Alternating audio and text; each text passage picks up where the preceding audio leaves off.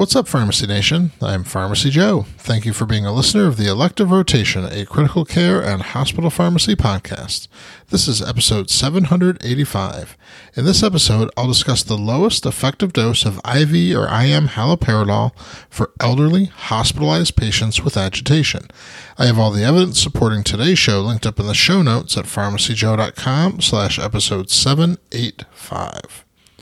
Despite the black box warning that antipsychotics can increase mortality in elderly patients, medications like haloperidol are sometimes needed to control agitation from hospitalized elderly patients that have delirium and associated symptoms of agitation that make them a danger to themselves or staff. Organizations like the American Geriatric Society or the American Psychological Association recommend low doses of haloperidol be used. However, there's very limited data available on the effectiveness of low doses of haloperidol, such as half a milligram IV or IM in elderly patients with agitation. This may lead to provider skepticism of interventions by pharmacists designed at using such low doses.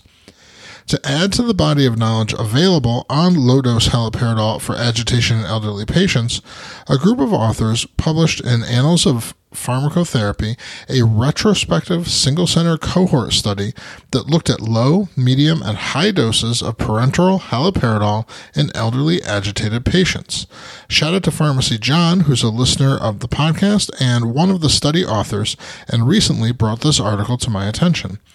The center the study took place at has a geriatric dosing guideline that states in antipsychotic naive patients, the maximum dose of injectable haloperidol IM or IV is half a milligram. If a clinician orders an injectable haloperidol dose of more than half a milligram in an antipsychotic naive patient, pharmacists contact the ordering provider to discuss dose reduction. The study looked at nearly 50 elderly patients and split them into three cohorts. The low haloperidol dose group received half a milligram or less IM or IV. The medium haloperidol dose group received more than half a milligram and up to one milligram IM or IV, and the high haloperidol dose group received more than one milligram IM or IV. The primary outcome looked at efficacy as judged by the need for repeat doses within four hours. Secondary outcomes were the hospital length of stay, utilization of restraints, and discharge outcomes, specifically patients who were admitted from home but later discharged to a facility.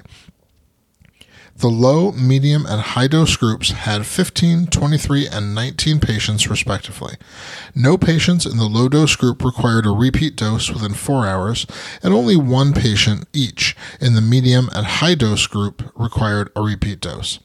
The low dose group had statistically significant favorable differences in the secondary outcomes of length of stay, need for restraints, and discharge outcome. The authors discuss pharmacokinetic data that suggests lower doses of haloperidol should achieve higher plasma concentrations in elderly patients. They conclude the study suggests haloperidol at a low dose of half a milligram was sufficient to address the patient's delirium, agitation, and or aggression, and avoiding larger haloperidol doses in the older patient minimizes potential adverse effects from this potent medication while retaining efficacy. The availability of this data in the medical literature provides support to pharmacists who intervene to lower doses of haloperidol for agitation in elderly patients. To get access to my free download area with 20 different resources to help hospital pharmacists in their practice, go to pharmacyjoe.com slash free. Thank you so much for listening.